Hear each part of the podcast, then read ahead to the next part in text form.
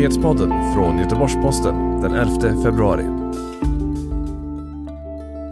Donald Trump stal showen inför det andra primärvalet i USA där Demokraterna går till valurnan i New Hampshire i natt.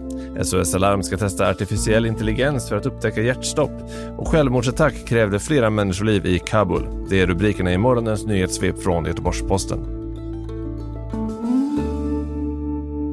I natt hålls det andra primärvalet som ska vaska fram de amerikanska presidentkandidaterna i New Hampshire. För Demokraterna ligger Pete Buttigieg och Bernie Sanders bra till i mätningarna, men under natten till idag så låg fokus på Donald Trump som höll valmöte inför jublande supportrar. Under det en timme långa talet hann Trump med att lyfta fram den starka amerikanska ekonomin, ge kängor åt de demokratiska kandidaterna kritiserar vad han kallar för fake-medier, såväl som de som arbetar med förnybar energi, som citat “förstör landskap med förskräckliga vindkraftverk och väderkvarnar”. Mer om presidentens tal kan du läsa på gp.se.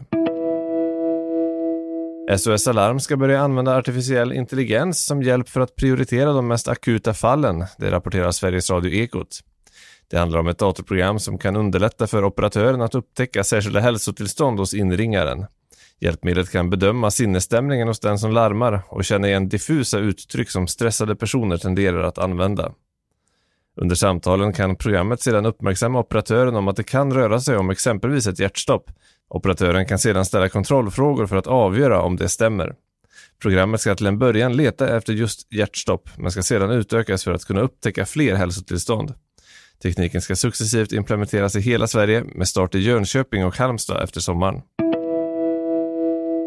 Ett självmordsdåd har inträffat i Afghanistans huvudstad Kabul. Enligt ett vittne inträffade explosionen vid entrén nära utbildningsanläggningen Marshal Fahim och det finns civila offer enligt en talesperson för inrikesdepartementet.